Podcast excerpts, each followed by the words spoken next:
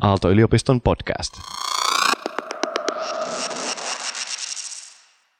Mä uskon, että Suomesta voi tulla muutamia kannattavia vastuullisen muodin yrityksiä, mutta niiden merkitys maailman mittakaavassa on kuin pisara valtameressä. Ei kannata edes yrittää. Tämä on tämmöinen rahoituksen opettajan, eli siis ankeuttajan näkökulma. Minna. Mä puolestani uskon, että aina pitää yrittää. Suomessa on paljon osaamista kierrätyskuitujen ja puukuitujen muuntamiseksi tekstiiliksi. Ja Suomessa on loistavaa design-osaamista ja sen lisäksi suomalaiset kansana, jos tästä oikein fiksuuntuu kuluttajat ja rupeaa myös niin kuin käyttämään vastuullisia tekstiilituotteita ja muotia, niin me voidaan luoda Suomesta semmoinen esimerkkimaa ja sitä kautta me voidaan myös saada aikaan se ekosysteemi tälle vastuulliselle muodille, joka sitten tietysti linkittyy tähän globaaliin muotiekosysteemiin. Et en mäkään väitä, että Suomi voi olla erillään muusta maailmasta, mutta uskon, että meillä on hyvät eväät, ne pitää vaan kääntää toiminnaksi. Puttonen ja Vilkkumaa. Puttonen ja Vilkkumaa.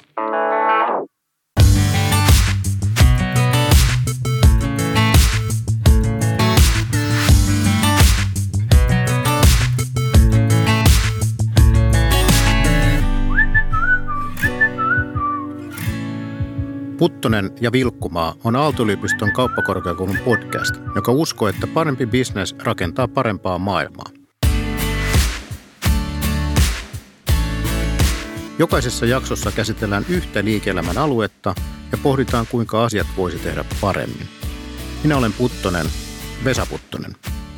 Tänään me keskustellaan vastuullisesta muodista. Kannattaako Suomi yrittää vastuullisen muodin kärkimaaksi? Vieraana tänään täällä studiossa ovat kollegani Aalto-yliopiston vastuullisen liiketoiminnan professori Minna Halme ja Pupulandia-blokkaja Jenni Rotonen. Tervetuloa. Kiitos. Kiitos.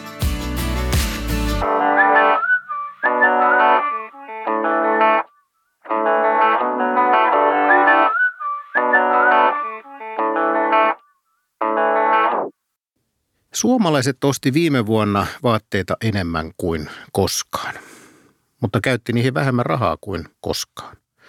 Nyt äh, tätä haastattelua tehdään ajassa, jolloin seuraavana päivänä meillä on Black Friday. Joku viittaa Black Weekendin ja joku Black Weekin. On kulutusjuhlan riemuaikaa ja me puhutaan vastuullisesta vaateteollisuudesta.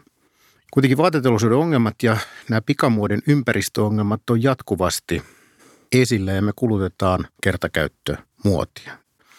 Miksi ihmeessä vastuullisesta tekstiiliteollisuudesta edes kannattaa keskustella, jos kerran ihmiset käyttäytyneet vastuuttomasti? Siitä pitää puhua tietysti ihan just sen takia, että ne käyttäytymismallit muuttuisivat, koska tämä tämänhetkinen pikamuoti, eikä tarkoita siis pelkästään halpamuotia, vaan semmoinen ostat minkä hintasta tahansa, mutta jos käytät vähän sitä vaatekappaletta, minkä ostat, niin sen ekologinen jalanjälki on niin valtava, jos nyt ajatellaan, että 10 prosenttia maailman hiilidioksidipäästöistä tulee tekstiileistä ja tekstiilimuodista ja yli 20 prosenttia maailman jätevesipäästöistä samaten. Ja sitten puhutaan niin kuin vedestä, joka on jo monessa paikassa maailmaa niin niukka hyödyke, että siitä jopa tapellaan. Ja puhutaan ilmasto-ongelmasta, joka vaikuttaa meidän elinolosuhteisiin vakavasti. Ja otetaan vielä huomioon, että puuvillan käytettävissä, sitä peltoalaa ei tule niin kuin yhtään lisää, niin tälle jutulle, tälle niin kuin pikakuluttamiselle tulee stoppi jossain vaiheessa. Ja nyt niin kuin se, että pystytäänkö se stop tekemään ennen kuin se aiheuttaa niin kuin monien muiden asioiden kanssa katastrofia, niin se on olennaisen tärkeää. Ja itselleni tuli oikeastaan yllätyksenä, kun oli tilaisuus osallistua Minna sun vetämään tähän Better Business, Better Society-seminaariin kauppiksella tuossa muutama viikko sitten, missä viittasit tähän, että jätevesien määrästä 20 prosenttia tulee tekstiiliteollisuudesta, mihin viittasit. Ja veden kulutuksesta, oliko se 4 prosenttia? Kyllä, eli, eli maailman makeasta vedestä tekstiiliteollisuus käyttää 4 prosenttia. Eli tällä vaateteollisuudella on niin todella iso merkitys päästöille ja vedelle. Kyllä. No nyt jos mietitään maailmasta ja me aina ajatellaan niitä italialaisia hikipajoja tai kiinalaisia, niin, niin me suomalaiset ollaan puhtosia vai olemmeko? Me kuitenkin sitten asiakkaina käytämme ja ostamme näitä tuotteita, eikä me, emmekä oikein osaa kiinnittää siihen huomiota. Onko suomalaiset tekstiilialan yritykset yrityksinä vastuullisia? Meillä ei ole niitä niin kuin liiketoimintamalli mielessä äärimmäispahiksia, eli niitä isoja muotitaloja, jotka tarjoaa niin kuin 24 mallistoa vuodessa ja, ja suoltaa sitä ideologiaa, että, että sulla pitää olla niin kuin juuri ostettu uusi vaate, jotta sä olisit trendikäs. Et siinä mielessä me ei olla siellä pahisjoukossa, mutta sitten toisaalta niin kuin kaikki meidän muotiyritykset ei suinkaan ole sit myöskään niin kuin erityisen vastuullisiksi nostettavissa, mutta meillä on hyvin kiinnostavia yrityksiä. Otan pari esimerkkiä Pure Waste, joka tekee kierrätetystä puuvillasta teepaita ja college ja huppari ja näin edespäin asuja. Ja, ja sitten toisaalta esimerkiksi Tauko, joka tekee muotia käytetyistä kankaista ja kertoo valmistusolosuhteensa eikä valmista näissä kriittisissä maissa.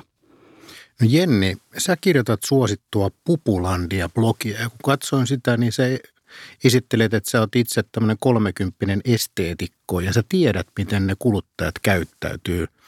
Niin onko tämä vastuullisuus tänä päivänä sellainen teema, mikä ihmisiä kiinnostaa vai onko, ollaanko me oikeasti enemmän kiinnostuneita siitä, että saadaan mahdollisimman tuoreita mallistoja, sellaisia, mitä kenelläkään kaverilla vielä ei ole?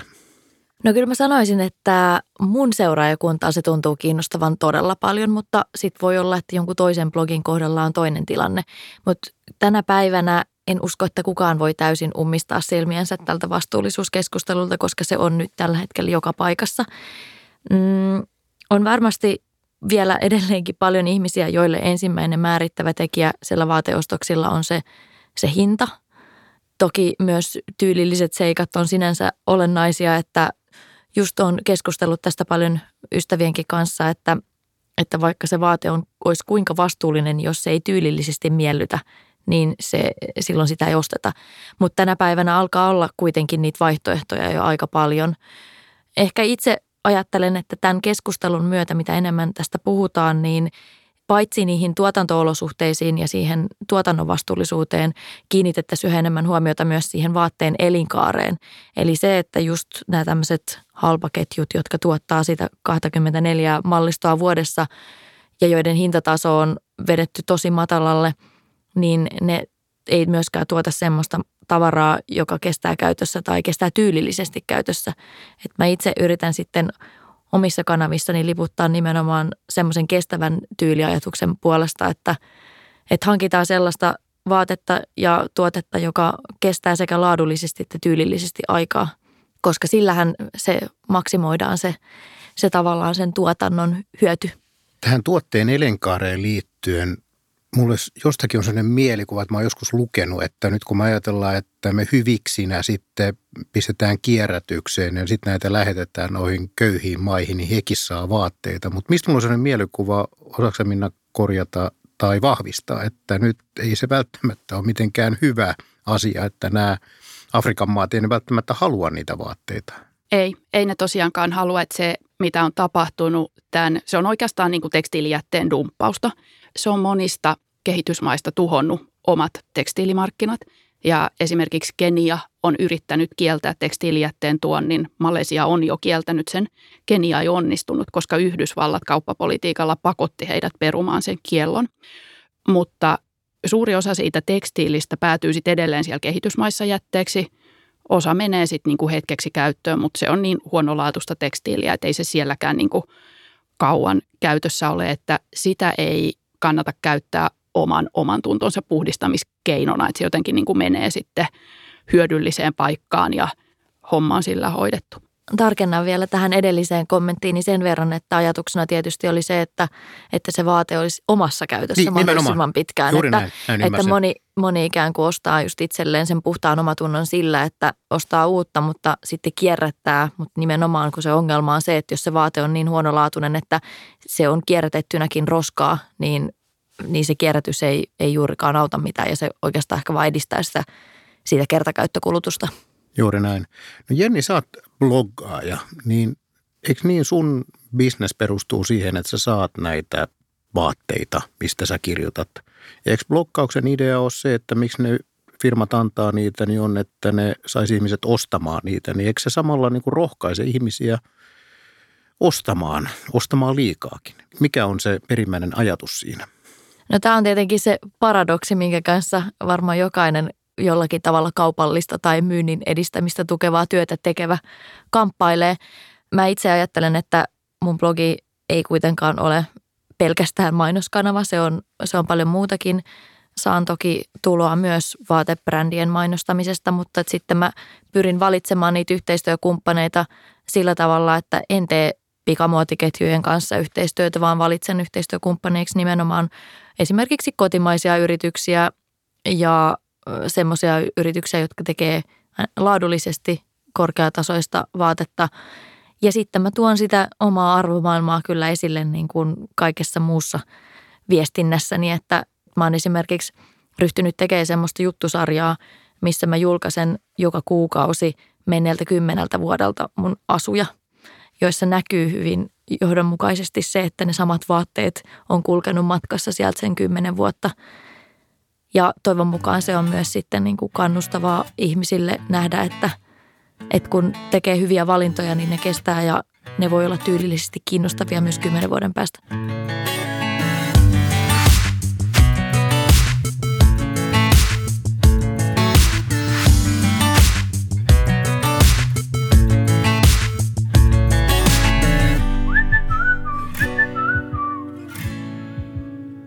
Suomen ympäristökeskuksen mukaan suomalaisten vaatekaapista heitetään vuosittain keskimäärin 13 kiloa tekstiilijätettä pois. Ja tästä tulee 70 000 tonnin tekstiilijätemäärä. Tämä on vuodelta 2015 ja asiantuntijat on arvioinut, että tämä vaan kasvaa. Siis tämä trendi näyttää menemään väärään suuntaan. Ja sitten samaan aikaan suomalaiset, me sanotaan, että me ollaan vastuullisia ja me arvostetaan kotimaista työtä – mutta kuitenkin sitten tuntuu, että näissä isoissa luvuissa niin tämä ei näy. Mistä tämä johtuu? Onko sulla Jenni tästä fiilistä? Musta tuntuu, että, että tosi moni nimenomaan hakee just niitä semmoisia lyhyen tähtäimen säästöjä, että ostetaan sitä halvempaa, mutta sitten ostetaan ehkä viisinkertainen määrä sitä halvempaa, koska se joudutaan sitten joudutaan hankkimaan aina uutta sen rikkoutuneen tai pilalle menneen tilalle tai kulahtaneen tilalle tai tyylillisesti vanhentuneen tilalle. Että mä uskon, että se on siinä semmoista välipitämättömyyttä ja sinänsä no, tie, tietoa on, mutta että saavuttaako se ihmiset. Ja sitten ehkä myös on se ongelma, että ihmiset ei tunnista sitä vastuullista vaatetta tai ne ei tiedä niin kuin, voiko olla varma, että tämä on vastuullinen tai viherpesu puhuu puolestaan ja ihmiset kuvittelee ostavansa vastuullista, vaikka se ei sitten ehkä todellisuudessa olekaan sitä. Tai sitten ajatellaan nimenomaan, että se kallis hinta on, on yhtä kuin vastuullinen. Et musta tuntuu, että, että tällä hetkellä on hyvin vaikeaa löytää niitä vastuullisia brändejä tai vastuullisia tuotteita sieltä kaikesta massasta, mitä on tarjolla. Ja se vastuu kaikesta tästä jää hyvin paljon kuluttajan harteille arvioida, että mikä on vastuullista ja mikä on laadukasta ja monella ei yksinkertaisesti ole sitä tietoa. Mutta mä itse olen huomannut sen, että siinä vaiheessa kun – on alkanut vielä entistäkin enemmän kiinnittää siihen laatuun huomiota, niin mä en enää edes voi ostaa noista halpaketjuista, koska mä tunnistan jo näpeissä ja mä näen sen jo päälle päin, että tämä ei tule kestämään. Ne vaatteet tuntuu vaan semmoisilta räteiltä ja, ja mä en halua pistää semmoista mun päälleni. Tuossahan tuli niin kuin monta asiaa nyt jo samassa. Itse asiassa itsekin hätkähdin, että näinhän se todella varmaan menee, että ihmiset ajattelevat, että ei ole varaa ja sitten samalla ostetaan monta kertaa se halpa. Niin samalla rahalla olisi saanut alun perin jo sen kestävän tuotteen. Sitten kysymys, että mikä on niin kuluttajan vastuu. Viittasit tuohon siihen, että ei oikein tiedetäkään, mikä on vastuullisesti valmistettua tuotetta. Niin, niin, mutta sitten tavallaan, että jos ei kuluttajalla ole mitään vastuuta tässä koko hommassa, niin onko se sitten yritysten vastuu? Miten Minna, onko sulla, tietysti voi sanoa, että nämä on nyt niin isot talkoot – missä kaikkien pitää olla mukana. Ja tässä sanoa, että on jonkun toisen vastuulle, niin se on ainakin varmasti väärin sanottu. Että mm. kaikilla meillä on tässä vastuu sekä itse kuluttajana että sitten myös yrityksillä. Mutta miksei yritykset käytä tätä hyväksi, mihin tuossa nyt Jenni viittasi, että ei oikein edes kerrota asiakkaalle, että miten, mikä on vastuullista ja mikä on vähemmän vastuullisesti tuotettua. No mä nappaan tästä ensiksi yhden noista Jennin pointeista tarkennukseen, joka on se, että on vaikea tunnistaa, että mikä on laadukasta, että mikä niin kuin tuote kestää fyysisesti kauan, että ne taidot alkaa olla häviäviä taitoja. Mun sukupolven ihmisillä ne vielä on, eli tällaisilla viisikymppisillä, koska on vielä muistissa se, että millaiset oli hyvät kankaat tai, tai hyvät niin kuin, ää, neuleet. Mutta siellä yritysten puolella se iso vastuu olisi myös niin kuin tarjota sitä laatua, että kun tällä hetkellä kuluttajan on niin kuin tosi vaikea löytää sitä hyvälaatuista tuotetta, vaikka tunnistaiskin sitten sen, niin kuin, että mikä on laadukas kangas tai mikä on laadukas neule. No sitten tämä sun kysymys, että miksi yritykset ei enemmän käytä tätä hyödykseen, niin yksi syy on se, että ajatellaan, että jos tähän niin kuin liikaa kiinnitetään huomiota, niin se oma koko niin kuin se ostaminen ikään kuin saastuu. Eli, eli niin kuin muistutetaan kuluttajia siitä, että tässä on vähän niin kuin näistä ikävistäkin seurauksista kysymys. Ja tässä niin kuin toivoisin rohkeutta useammilta yrityksiltä enemmän, että näistä asioista niin kuin avoimemmin puhuttaisiin, että ei pelättäisi esimerkiksi sitä, että jos kertoo niin kuin työolosuhdeasioista, niin sitten se negatiivisella tavalla kiinnittää koko sen alan ongelmiin huomiota. Tai sitten toinen, mitä erityisesti mun mielestä niin kuin suomalaiset yritykset pelkää, ei pelkästään tekstiiliteollisuus, on niin kuin se, että, tai tekstiilejä myyvät yritykset, on se, että jos kaikki ei olekaan kunnossa, jos sieltä jostain sitten niin kuin ketjun seitsemännestä lenkistä löytyykin joku työolosuhdeongelma, niin sitten me joudutaan niin kuin valehtelijana negatiiviseen valoon. Ja tämä on tämmöinen niin kuin suomalaisten kansallinen erityispiirre – että Ruotsista tai Tanskasta tai Hollannista tai Saksasta, jossa on myös tämmöiset niin kuin vastuullisuudesta kiinnostuneet kulttuurit, niin tällaista hurjaa pelkoa ei niin kuin löydy, että apua, jos me sitten jäädäänkin kiinni viherpesusta. Mä itse tunnistan tosi voimakkaasti tämän pelon, koska mä itse käynyt paljon keskusteluita brändien kanssa, joiden kohdalla mä oon ihmetellyt, että minkä takia te ette tuo esille tätä läpinäkyvästi, miten hyvin te teette asioita. Ja tosi usein siellä taustalla on nimenomaan se pelko, että ei uskalleta kertoa, koska pelätään, että ei voida olla niin kuin, vaikka ollaan, te, tehdään asioita hyvin, niin pelätään niin paljon sitä julkista lynkkausta, jos jossain kohtaa osoittautuukin, että joku pieni asia ei ole vielä täydellisesti. Mä jotenkin haluaisin itse kannustaa enemmän semmoiseen keskustelukulttuuriin, että, että ei tarvi olla valmiiksi valmista siinä vaiheessa, kun ruvetaan puhumaan asioista, vaan että jos löytyy jotakin epäkohtia, niin voidaan nähdä ne kehitettävinä asioina, jotka korjataan ja sitten ollaan taas vähän parempia. Eikä niin, että asioista voi puhua vasta siinä vaiheessa, kun on täydellinen. No sitten toinen juttu, mikä liittyy tähän, niin se pystytään palauttamaan se ilo siihen ostokokemukseen, koska tällä hetkellä – jokaisesta ostoksesta tuntee vähän syyllisyyttä. Semmoinen ihminen siis, joka, jolla nämä vastuullisuusajat on tärkeitä. Jolla on nimenomaan sillä, että yritys viestii läpinäkyvästi ja avoimesti siitä vastuullisuudestaan ja siitä, mitä asioita tehdään hyvin ja oikein, niin se tuo sille kuluttajalle sen fiiliksen, että hän voi ikään kuin hyvällä omatunnolla hankkia juuri tämän tuotteen. Tähän on iso muutos, jos miettii niin, kun tuntuu, että tietoa tulee, mutta ihmisten käyttäytyminen ei muutu – että kannattaa tästä edes puhua, koska on, tämä on tavallaan niin kuin toivotonta. Mutta sitten jos miettii, niin tämä voi aika nopeastikin muuttua. Jos me mietitään itse, kun on tämmöinen keskikäinen mies, niin kavereiden kanssa puhutaan autoista. Jos kymmenen vuotta sitten puhuttiin katumaastureista, niin nyt melkein hävettäisi ostaa katumaasturi saastuttava. Että muoti voi muuttua aika nopeasti autoissa, mutta samalla myös vaatteissa. Ja sitä kautta sen sijaan, että puhutaan näistä negatiivisista asioista koko ajan, niin täytyy tietenkin olla se tietoisuus siitä, että miten iso ja tärkeä asia tämä on, että tähän oikeasti kannattaa kiinnittää huomiota. Mutta sitten posin kautta, että jokaisella meillä on mahdollisuus siihen vaikuttaa ja sitten tavallaan ympäristössä niin kohta ei kehtaa enää olla sellaisissa vaatteissa, mitä kaveritkin näkee, että sullahan on nimenomaan tällaista pikamuotia. Jenne. Mä näen, että nimenomaan tämmöisessä NS-vaikuttajan roolissa – niin mä pystyn tuomaan sitä positiivista esimerkkiä, mutta mä pystyn myös nimenomaan tarjoamaan niitä positiivisia vaihtoehtoja niille pikamuodille ja niille semmoisille, että mä pystyn niin kuin tarjoamaan ihmisille niitä vaihtoehtoja, että silloin kun heidän tarvitsee hankkia jotakin uutta, niin he pystyisivät tekemään sitten sen paremman valinnan. Nyt mietitään näistä yrityksistä, mihin äsken viittasitte siihen, että Että osa yrityksistä ei mielellä ota esille koko teemaa, koska voi käydä siihen, niin kuin Minna viittasi, että seitsemännessä portaassa käy sitten joku, käy ilmi, että siellä joku hikipaja onkin tai lapsityövoimaa, mitä ikinä käytetäänkään. Mutta sitähän on tiettyjä yrityksiä, jotka ihan koko bisnesmalli lähtee siitä, että, että se differoituminen lähtee siitä, että tehdään alun perinkin sataprosenttisen vastuullisesti kaikkia. Niin tällaisia on, mutta onko siitä, eikö se ole teknisesti aika vaikeaa, onko siitä nyt mahdollista tehdä oikeasti rahaa näiden yritysten? Kannattaako ne yritysten omistajana olla? Onko Suomessa tällaisia yrityksiä, jotka oikeasti voisi osoittaa, että tästä voisi tulla myös liiketoimintaa?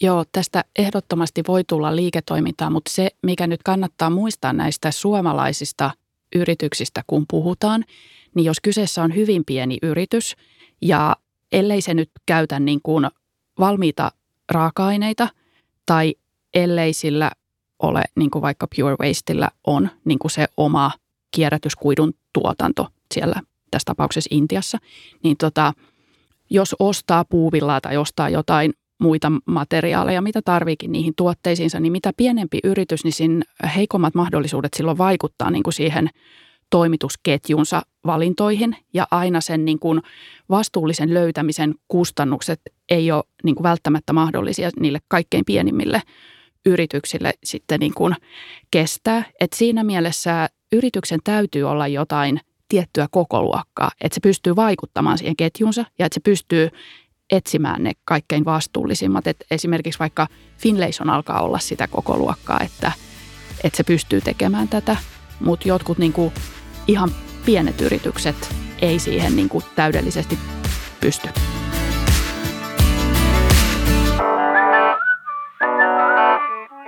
Puttoma, put,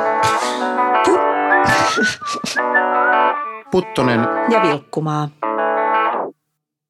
Itse on rahoitusalan opettaja ja kyllä sillä alalla, mikä lähtökohta on se, että, että valtioiden ja regulaattorin pitäisi pysyä sivussa, että ihmiset saa tehdä kannaltaan järkeviä päätöksiä, niin faktahan on se, mikä on tunnustettu, että eihän, jos kaikilla satsataan siihen, että ihmiset saa tehdä ja vapaasti, niin siitähän tulee ihan sutta ja sekundaan. Ei ihmiset tiedä ja meillä ei ole itsekuria toimia järkevästi, että tarvitaan, tarvitaan viranomaisen niin väliintulaa, tarvitaan asettamaan kattoja, että ihmiset ei ottaa holtittomia asuntolainoja. Tarvitaan, että ihmiset ei saa ottaa holtittomia pikavippejä. Ihmiset ottaisivat, että jollei lainsäätäjä tulisi tähän väliin, joka on tavallaan paradoksaalista, että, että vapaassa markkinataloudessa tarvitaan valtiota hyvin isossakin roolissa, jotta saadaan ihmiset niin toimimaan jotenkin järkevästi, niin sama tässä sektorissa tuntuu siltä, että eihän tätä voida jättää vaan kuluttajien vapaasti päätettäväksi, vai mikä lainsäätäjällä voi olla tässä se rooli? Mitä siellä on tapahtumassa?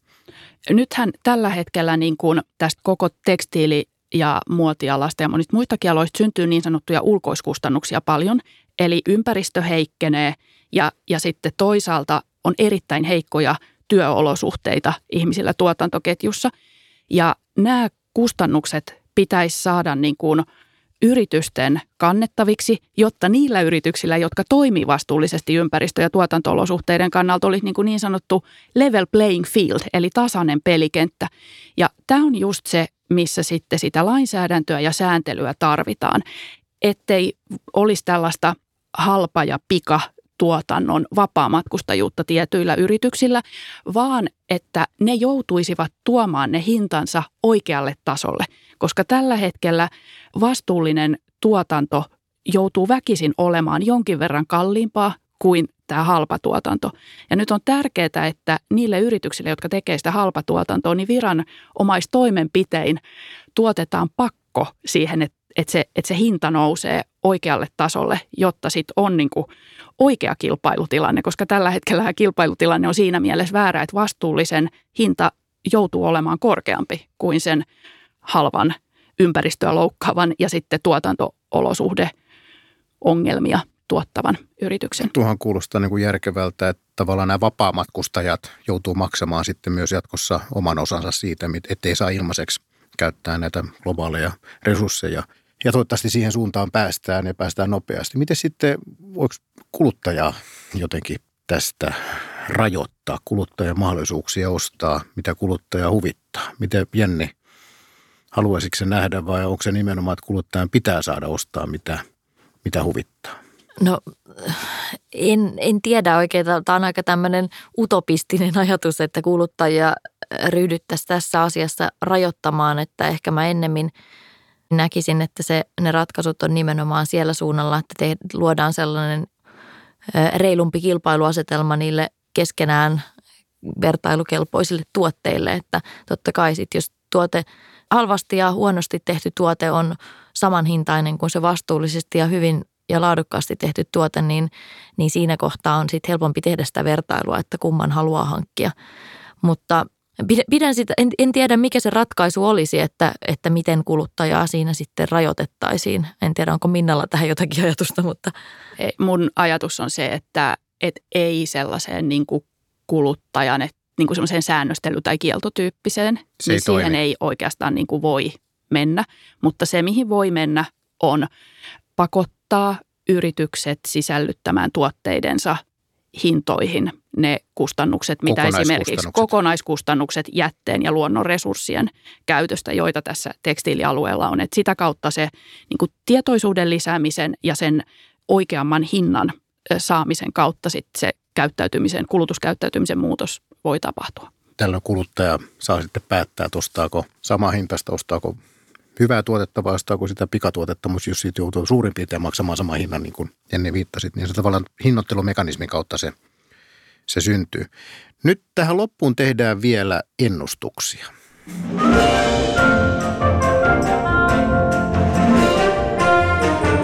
Utopia. Dystopia.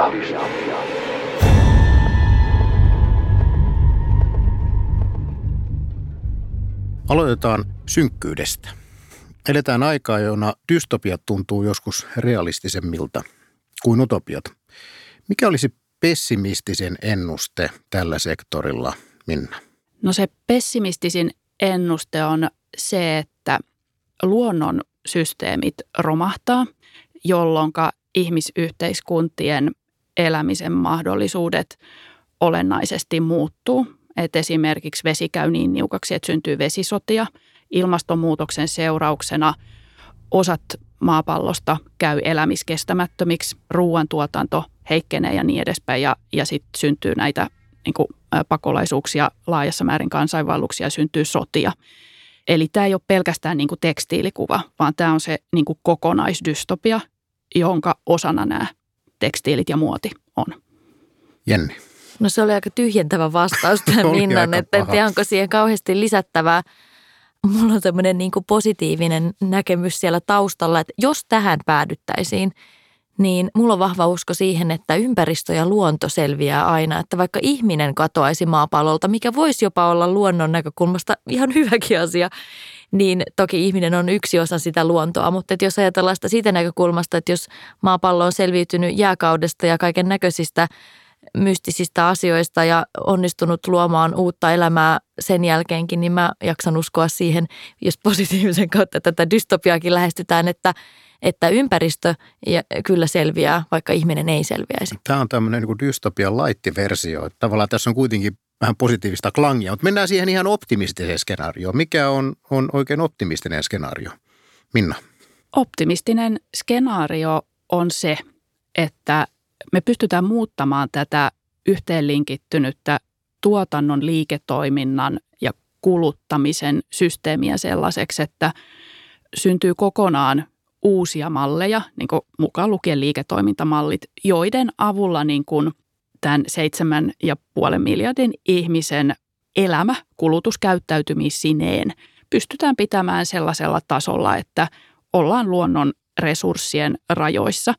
Se edellyttää monia muutoksia, mutta se on täysin mahdollista. Jenni.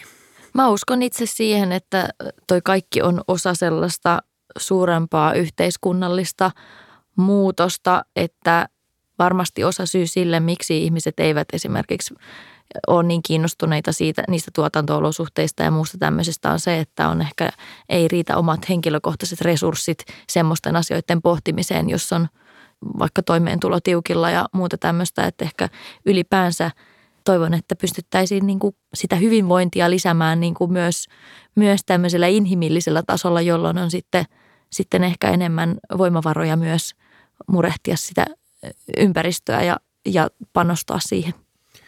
Täytyy toivoa niin, että me vielä kauppakorkeakoululla, Minna, kun me ollaan töissä siellä, niin me jonain päivänä päästään meidän silloisille opiskelijoille kertomaan, että muistakaa, että oli sellainen aika, että ihmiset osti pikamuotia eikä välittänyt siitä, mutta sitten jossain vaiheessa ihmiset tuli siitä sen kaikista kustannuksista tietoisiksi ja, ja ymmärsivät, että tämä käyttäytyminen ei kestä, toimintamalli ei kestä ja ihmiset muuttivat käyttäytymisensä.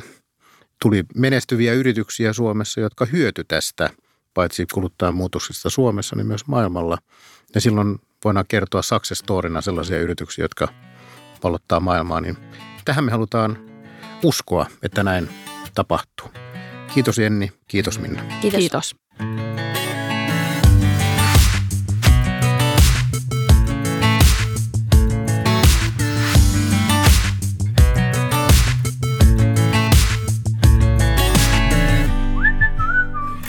Tämä oli Puttonen ja Vilkkumaa. Löydät kaikki jaksot Spotifysta ja Apple podcasteista. Podcastin tuotti Jaksomedia.